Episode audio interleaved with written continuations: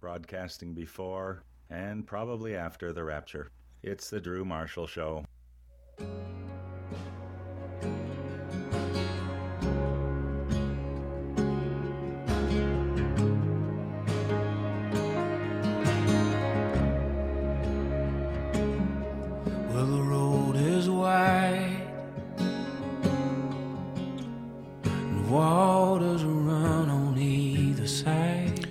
Right, we're back. Thanks for tuning in. You are listening to the Drew Marshall Show. Father Brendan McManus, as a Jesuit priest, is the author of Redemption Road, Grieving on the Camino.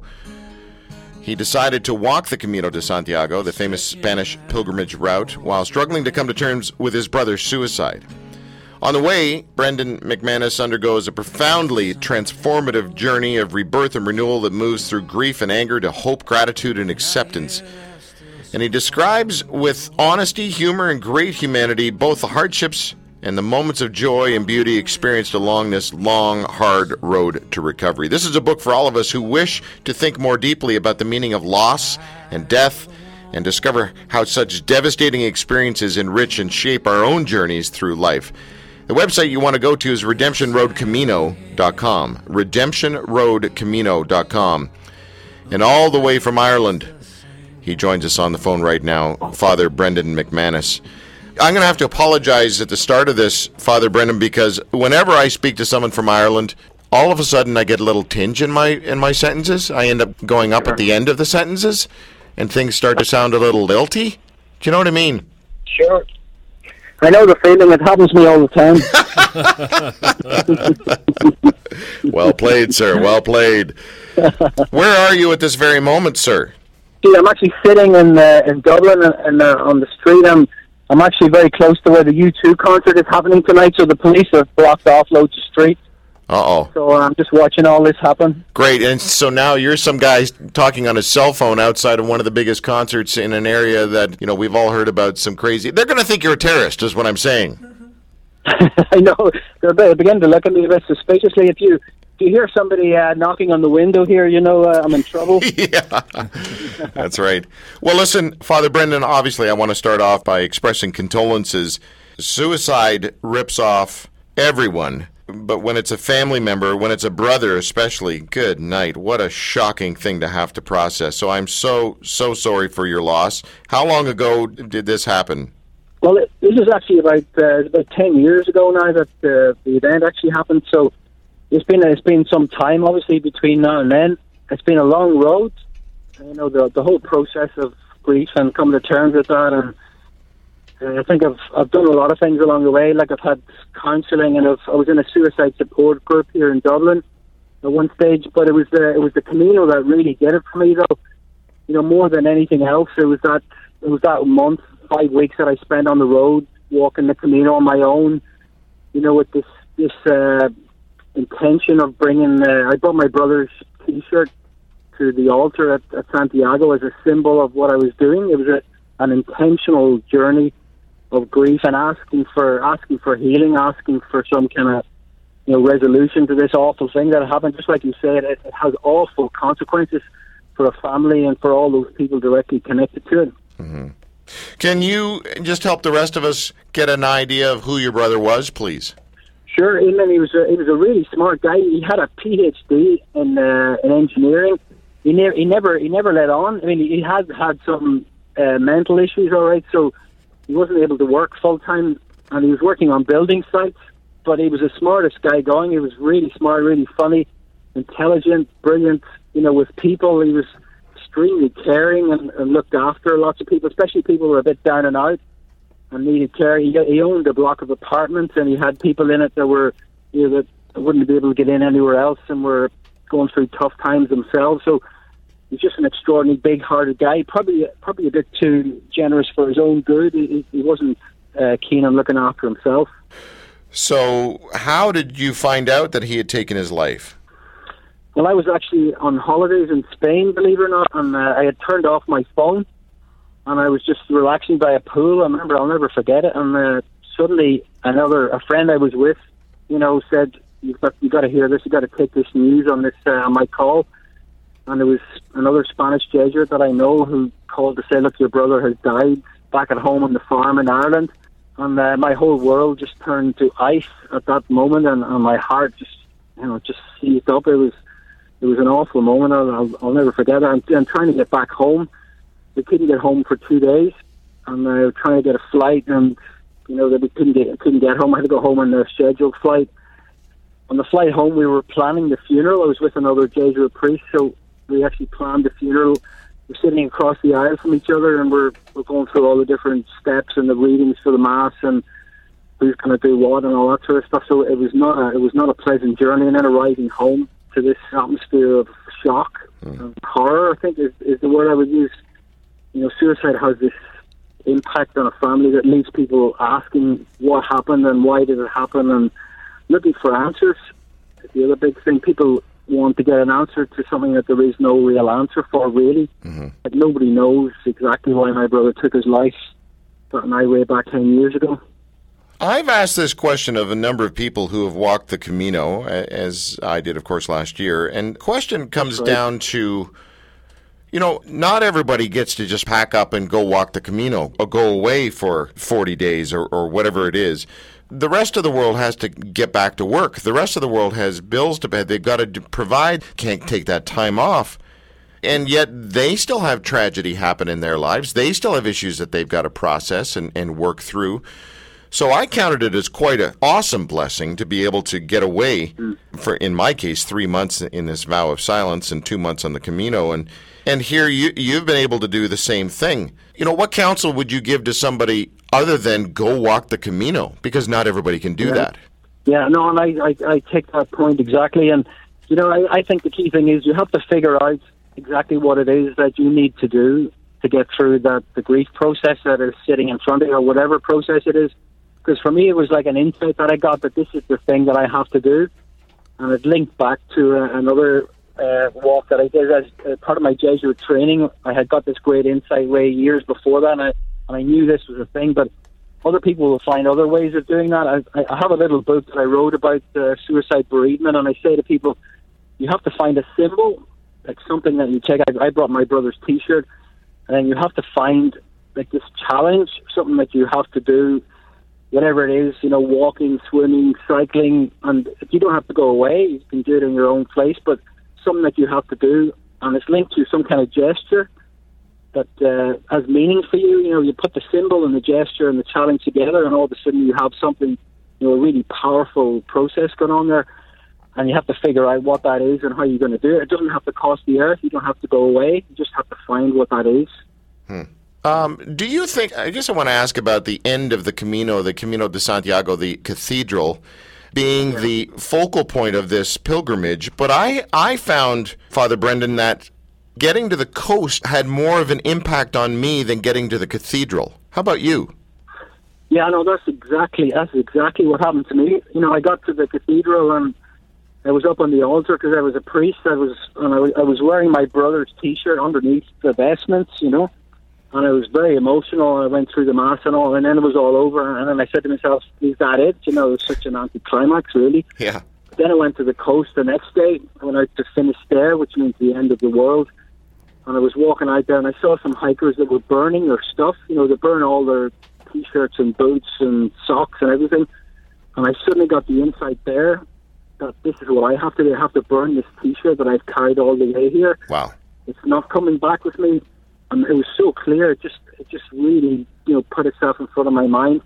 So the next morning, I got up first thing, fasting. I walked out to the, the same place, out to the peninsula at the end where the lighthouse is.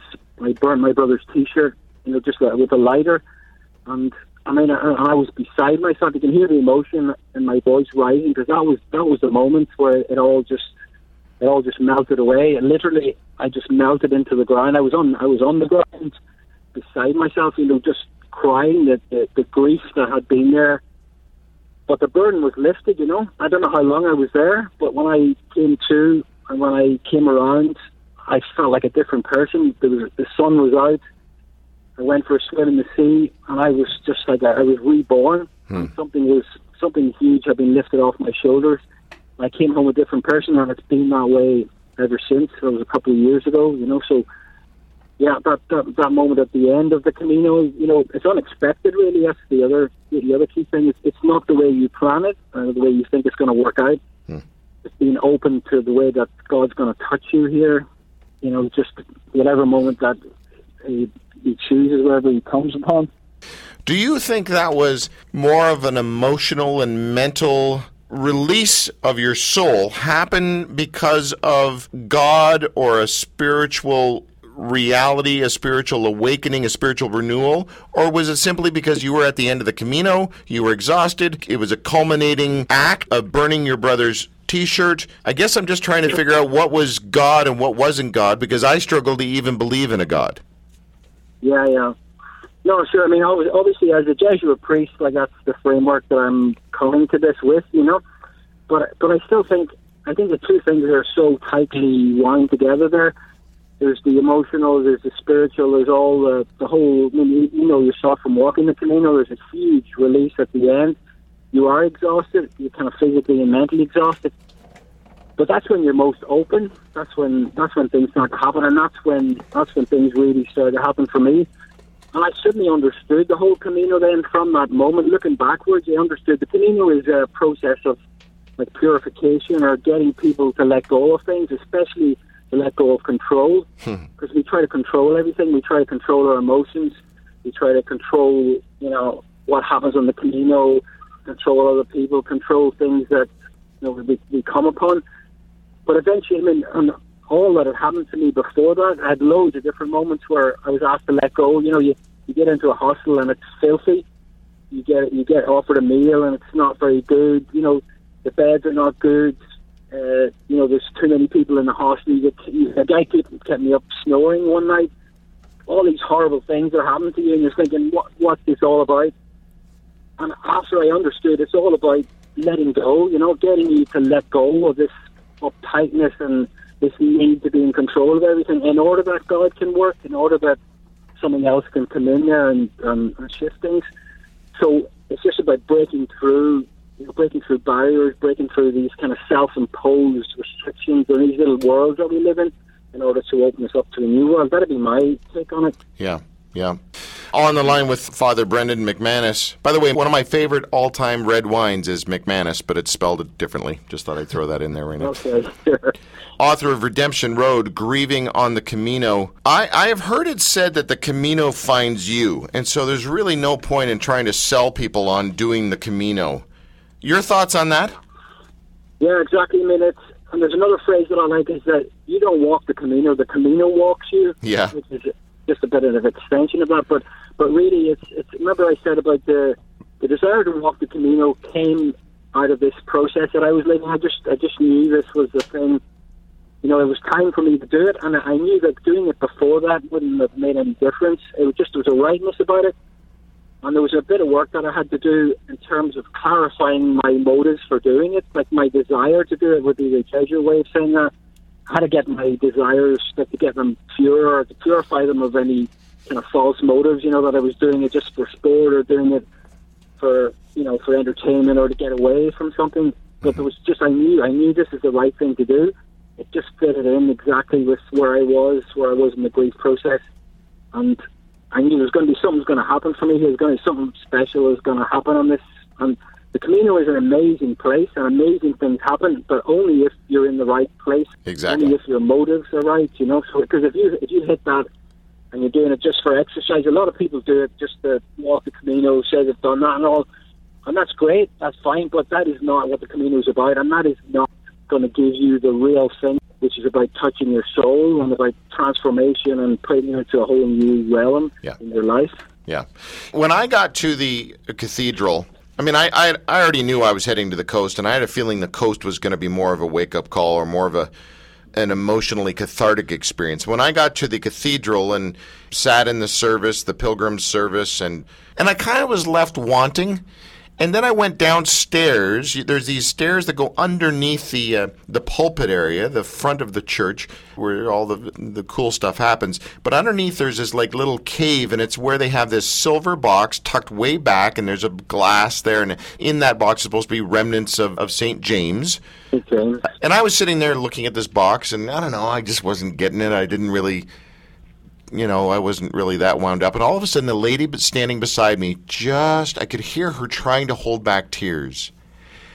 And I just put my arm on her shoulder, and that was it. She was done, and the emotions came out. And I wasn't speaking, and so I had to kind of figure out a way to communicate with this lady, and she just unloaded on me. And her her 13 year old daughter had just died. Yeah.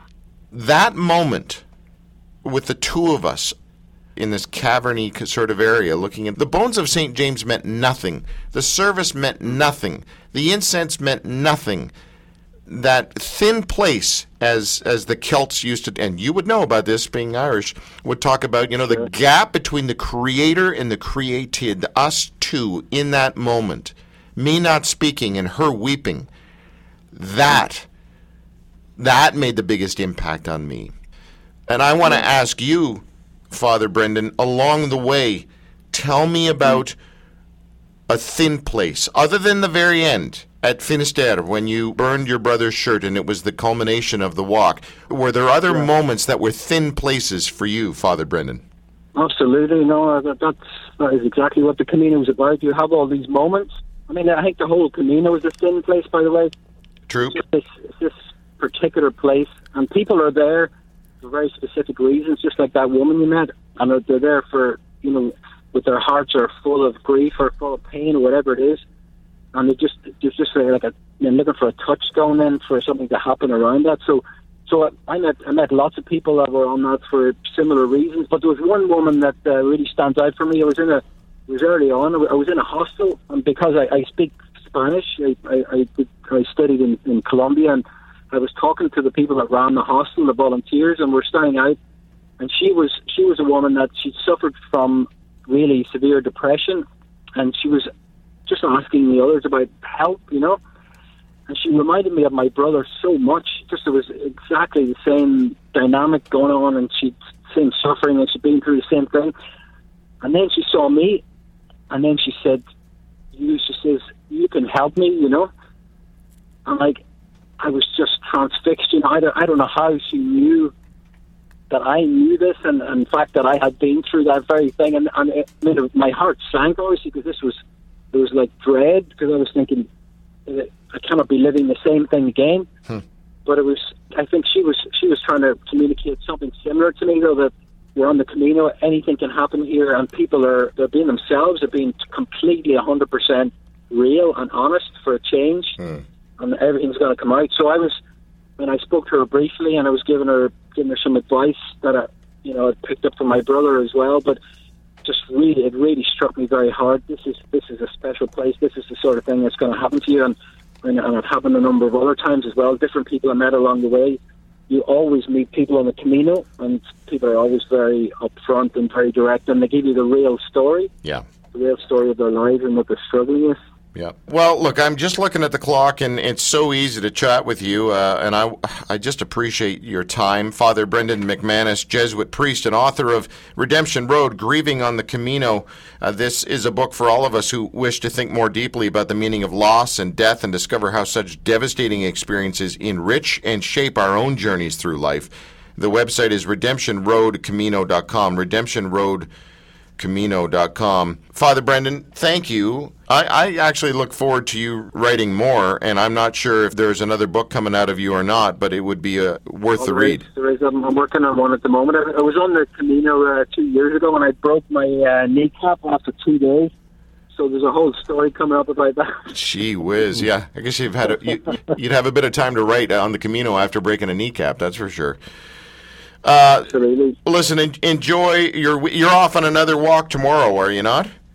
That's right. I'm bringing a group of young people to Glendalough, which is one of those huge, big uh, Celtic Christian sites. You know, it goes back to the fifth century.